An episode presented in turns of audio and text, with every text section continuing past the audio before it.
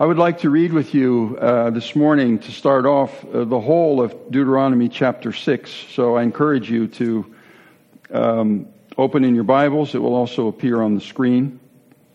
Remember, these are the words of Moses to the people as they're getting ready to enter into the promised land, either for the very first time back eleven hundred years before Christ, or for the second time about five hundred years before Christ. Last week, uh, we talked about the Ten Commandments that had been given by God on the mountain. And um, so Moses is continuing this uh, sermon or speech to the people. So Deuteronomy chapter one, chapter six, verse one. Now this is the commandment, the statutes and the rules that the Lord your God commanded me to teach you, that you may do them in the land to which you are going over to possess it, that you may fear the Lord your God, you and your son and your son's son, by keeping all his statutes and his commandments, which I command you, all the days of your life, and that your days may be long. Hear therefore, O Israel, and be careful to do them, that it may go well with you, and that you may multiply greatly, as the Lord, the God of your fathers, has promised you, in a land flowing with milk and honey. Hear, O Israel, the Lord our God, the Lord is one. You shall love the Lord your God with all your heart, and with all your soul, and with all your might. And these words that I command you today shall be on your heart. You shall teach them diligently to your children, and shall talk of them when you sit in your house, and when you walk by the way, and when you lie down, and when you rise. You shall bind them as a sign on your hand, and they shall be as frontlets between your eyes. You shall write them on the doorposts of your house and on your gates. And when the Lord your God brings you into the land that he swore to your fathers, to Abraham, to Isaac, and to Jacob, to give you, with great and good cities that you did not build, and houses full of all good things that you did not fill, and cisterns that you did not dig, and vineyards and olive trees that you did not plant. And when you eat and are full, then take care, lest you forget the Lord, who brought you out of the land of Egypt, out of the house of slavery. It is the Lord your God you shall fear. Him you shall serve, and by his name you shall swear. You shall not go after other gods, the gods of the peoples who are around you, for the Lord your God in your midst is a jealous God, lest the anger of the Lord your God be kindled against you, and he destroy you from off the face of the earth. You shall not put the Lord your God to the test as you tested him at Massah. You shall diligently keep the commandments of the Lord your God, and his testimonies and his statutes, which he has commanded you. And you shall do what is right and good in the sight of the Lord, that it may go well with you, and that you may go in and take possession of the good land that the Lord swore to give to your fathers, by thrusting out all your enemies from before you, as the Lord has promised. When your son asks you in time to come, what is the meaning of the testimonies and the statutes and the rules that the Lord our God has commanded you? Then you shall say to your son, we were Pharaoh's slaves in Egypt, and the Lord brought us out of Egypt with a mighty hand. And the Lord showed signs and wonders, great and grievous, against Egypt, and against Pharaoh and all his household before our eyes. And he brought us out from there, that he might bring us in and give us the land that he swore to give to our fathers. And the Lord commanded us to do all these statutes, to fear the Lord our God, for our good always, that he might preserve us alive as we are this day. And it will be righteousness for us, if we are careful to do all this commandment before the Lord our God, as he has commanded us. There are two basic themes in this chapter. One is, of course, the famous uh, Shema, Hear, O Israel, the Lord our God is one. You shall love the Lord your God with all your heart, and with all your soul, and with all your might. That's a central theme of this chapter. A second theme is the command to teach these words to the children. Teach them all the time and everywhere. You shall talk of them, he says in verses six and seven, when you sit in your house and when you walk by the way and when you lie down and when you rise. So there's these two central thoughts in this chapter. And there's a huge temptation for uh, any preacher worth his salt when he reads these, he or she reads these chap reads this chapter. The first one, of course, is to launch some fire and brimstone, to rant and to rail and to scold, because I imagine that none of us are really loving God with all our heart and soul and might. Um, we just don't do that very well, and we fail all the time. We're just not that great at it, and it would be pretty easy to uh, rant and rail about that. And it would also be pretty easy to rant and rail and scold about how we're probably not teaching our children all that diligently. We're probably not talking about these things in our homes or in our cars or when we go to bed or when we get up. Probably most of us are hardly doing any of that at all. And it'd be pretty easy to launch a diatribe about that. That's one approach that someone could take, and it might be worthwhile. A second approach would be to give fit tips and wise thoughts about, for example, how to love God with all your heart, soul, mind, and might. How to discipline yourself to do that. What it might look like to have a quiet time. What it might look like to go to church regularly. What it might look, look like to connect with God. If you did this, this, this, this, and this, then you maybe could do that. And also perhaps give tips about how to teach or train or discipline your children. In the age of my parents, that might have been Doctor Spock. Uh, or probably more in, in the time of my parents and the time when I was a parent of young kids, perhaps James Dobson and Focus on the Family. There's all kinds of books and tips written about how to raise your children. Today it might be a little bit of Jo- Jordan Peterson or some recommended blogs or podcasts. So two approaches: launch a diatribe, give a whole bunch of tips. You've probably guessed I've chosen to do neither of those, because I don't believe that launching a diatribe really does anybody any good. It's probably never helped anybody, and I suspect that today is no different. And the second thing is I'm self pretty far removed from the daily life of particularly raising and caring for children, that I'm not in a very good position to tell you what to do.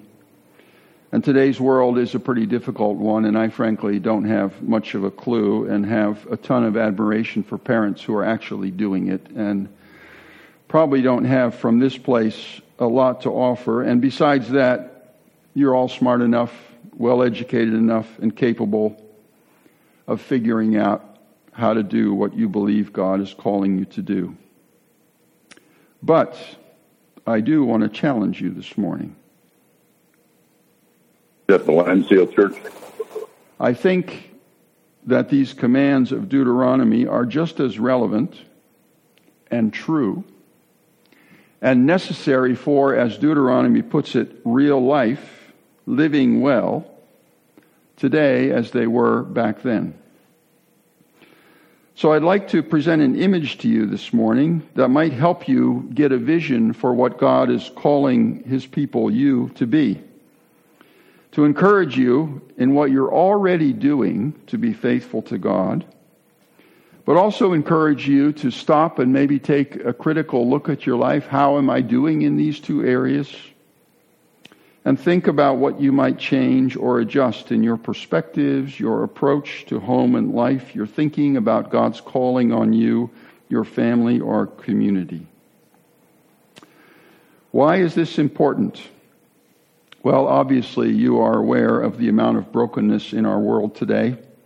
Christoph Blumhardt, who was a German Lutheran, lived, died just about one hundred years ago, uh, experienced the First World War firsthand, wrote this: "You must bear in mind, my friends, that we humans, even the best of us, are poor comrades to the great whole of creation. Something in us is twisted. Now, all of us were created in the image of God, an important part, or, to put it pictorially, an important wheel in the great gearworks of creation. But on this wheel, the cogs are all crooked and chipped, and the axle is bent. The human part doesn't work right, and listen to this, the whole creation suffers in consequence. This is sin. Things don't run right with us men. There is much that is awry with every person in the world. And in his commentary on Deuteronomy, Brueggemann, Walter Brueggemann puts it this way. The tradition knows that if the specifications of covenantal command are not obeyed, and listen to this, the land, the creation, will revert to its anti-covenantal condition of what? Exploitation. And if we are not living in a world that's full of exploitation, I don't know what is exploitation. And Israel, as a social experiment in the world, remember we've talked about this all the way through, that Israel is a colony, a social experiment in the world, will evaporate before the forces of what? Greed and anxiety. The quality of life in the land is completely connected to and dependent upon the quality of Israel's covenant with God. And the image I'd like to give you this morning to just help us think through these things is the image of home. Now just take a, a couple of seconds, and I'll just be silent for a few seconds, and just think for yourself, what does home mean to you?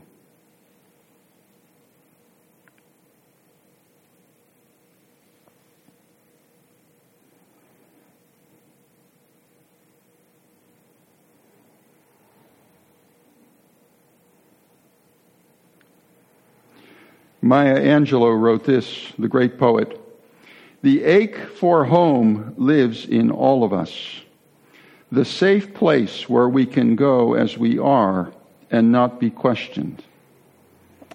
And the writer Gladys Hunt put it this way, "What is home?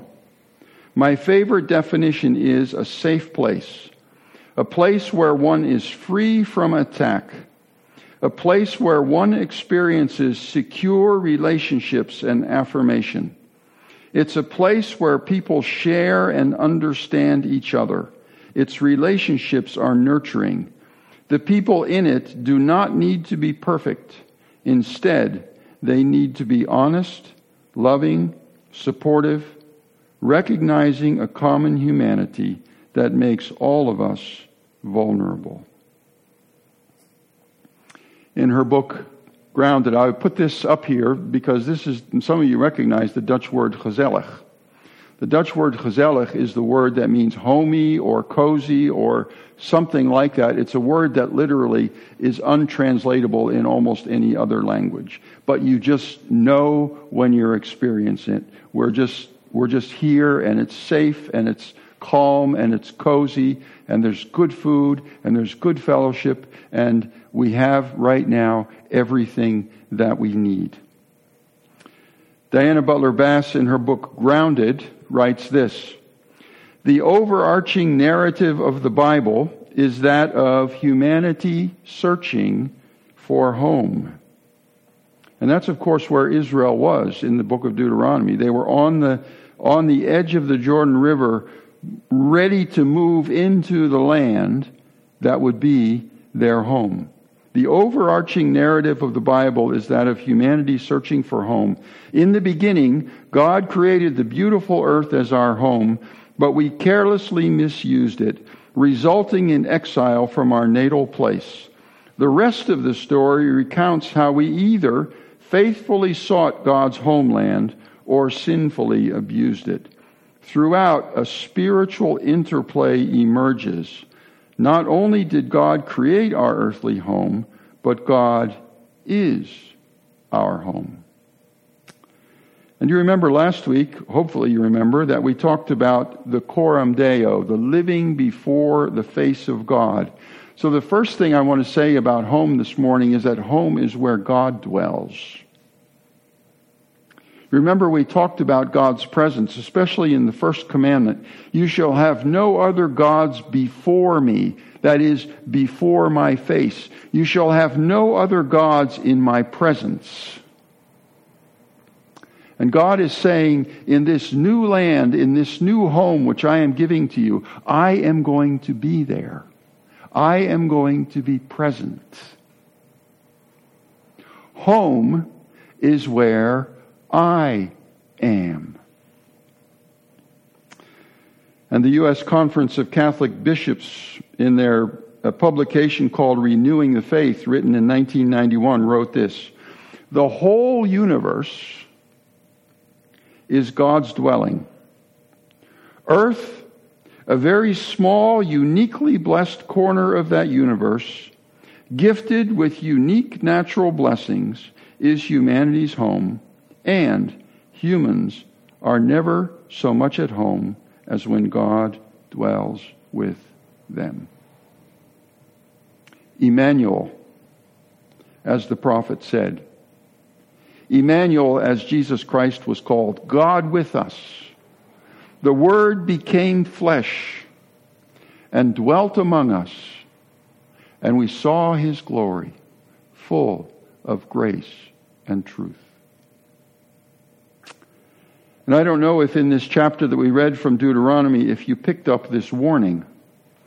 Moses warns Israel that when they enter into these great and good cities that they did not build, and when they live in the houses full of good things that they did not fill, and the cisterns, the water carriers, that they did not dig, and the vineyards and the olive trees that they did not plant, when they eat and are full, then Moses says, "Take care lest you forget the Lord, who brought you out of the land of Egypt, out of the house of slavery, which was no home, because you were slaves, and it was not safe, and it was not secure, and you couldn't develop and grow and live as God had desired. And I brought you out of that, and I put you in this land, and I gave you a home. But the danger is, when your stomachs are filled, and your retirement is settled, and you have the car that you want, and you have the position that you want, and you have people who like you, and people who respect you, and things are going well, and you really don't have to worry about very much, that you're going to forget living coram Deo, living before the face of God." So this is my first challenge to you this morning. In your homes, in your communities, have you forgotten that you're living coram Deo? That God is there? And what can you do to not forget? What can you do to keep remembering? What can you do to keep remembering that God is with you, and that He will never leave you or forsake you, and that there is nothing that can separate you from His love? Is your life a life, even in your home, of not recognizing God's presence in that home? And I'm not telling you how to do that. But it's laying that out. This idea of home is home is only really home in the scriptural perspective when God is there. And in order to, to tap into that and to understand that and let that influence your life in the home, you need to connect to that. That needs that needs to be something that's there in the in the front of your life. It need, it needs to be present and not forgotten or ignored. So home is a place where God is present. But then there's what uh, Diana Butler Bass calls the spiritual habits of home. And she writes this: "What happens at home does not stay at home. The home is a training ground for spiritual and ethical habits that we take out into the world as adults. Because households nurture habit, they can be schools of intentional spiritual practice. Things like spiritual practices, sharing, eating together, praying, conversation, critical thinking, acceptance, forgiveness, and charity can all become habitual. So there's God present, and then we're present with each other in all these ways: conversation, prayer, critical thinking, acceptance, forgiveness, and charity. All rooted in the home.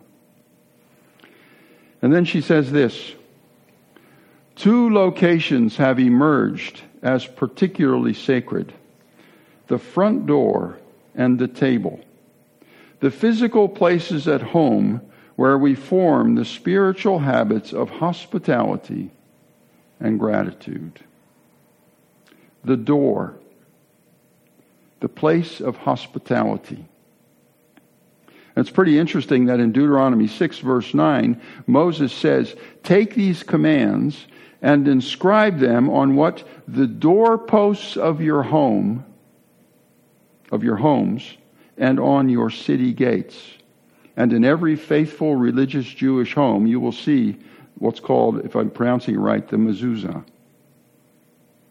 This brief, I believe it's usually the Shema, "Hear, O Israel, the Lord our God is one," posted on the door. Because at the door, when the, through the door, we receive others into the inner places of our lives.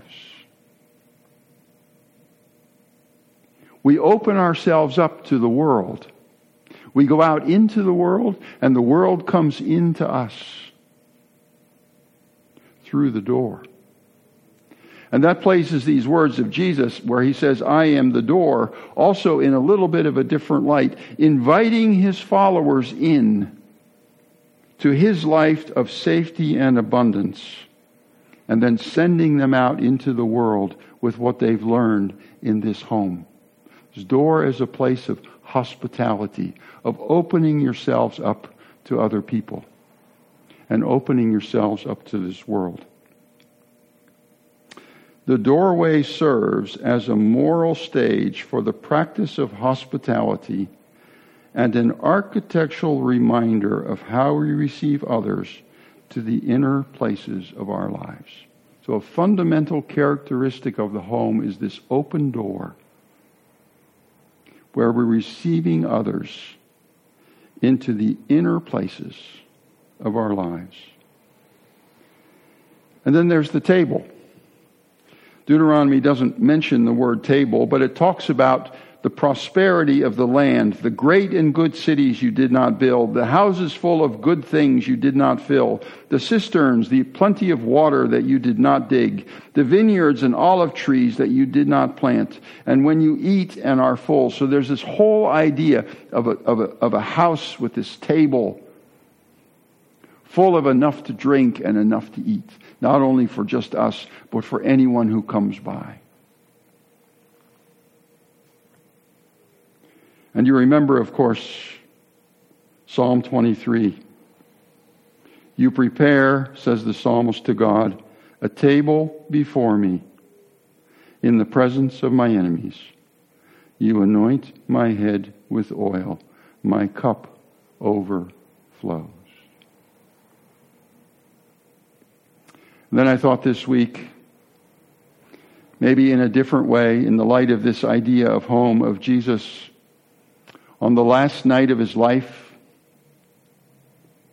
in that upper room, at that table, eating that meal with his disciples, that meal that reminded them of where they had come from, of Egypt, of the liberation that had happened, of being rescued from a place that was not home and brought to a place that was home. And as they were eating, Jesus took the bread and he broke it after he blessed it, and he gave it to the disciples. He said, "Take, eat, this is my body." And he took a cup, and he also gave thanks. There's that gratitude aspect. And he gave it to them, and he said, "Drink of it, all of you, for this is my blood of the covenant, poured out for many for the forgiveness of sins." And then in Matthew's version, he says, "I tell you, I will not drink again of this fruit of the vine until that day when I drink it new with you in my Father's kingdom. We're moving towards, we're already in, and we're moving towards the f- fulfillment of this home idea, where God is with us and He's sitting at table with us. And we're enjoying the, the, the fruits of creation, the fruits of the vine and the bread and, and the fruit and the and the and the and the richness of all the foods that we have available to us. And our door is open. And we're talking and we're conversing. And we're sharpening each other like iron sharpens iron. And we're accepting one another. And we're forgiving one another. And we're encouraging one another. And we're providing a safe place for the tears. And we're not causing one another pain. We're not committing violence in our homes with either word or action. It's a place of safety and of well-being, where justice happens, and where real life can happen. And the last verse of Deuteronomy kind of sum, sums it all up and, and does so very well. Uh, Cindy pointed this out to me in The Message, the, the, the translation by uh, Eugene Peterson. It will be a set right life. That's that word righteousness, justice. It will be a set right and put together life for us, if we make sure that we do this entire commandment in the presence, before God's face, in the presence of our God, just as He commanded us to do. A set right and a put together life for us, if we live in the presence of God, consciously, openly, looking for where He is and how He can teach us to make a home of our homes. And if you want to know what that's like, then look to Jesus, because that's what He did. Everywhere He went, He sat down, and He ate, and He went into homes, and He drank the cup, and He ate the bread, and He listened, and He spoke, and He challenged, and He accepted, and He forgave, and He loved. Where He was, God was. And I'm pretty sure that all of us, if we would let ourselves go there, desire nothing more. That is the deepest, deepest desire of our lives, to be in a home like that. And I want to proclaim to you this morning that that's what God offers. That's that's by with Him is that home. And I want to encourage you, as you move forward from this place this morning, to think about, how is my home a home like this? And what can I do? What can we do to grow closer to understanding the presence of God and being that place where we can thrive and live in a life that is set right and put together? Because there's nothing more that God wants for you and for us. Amen.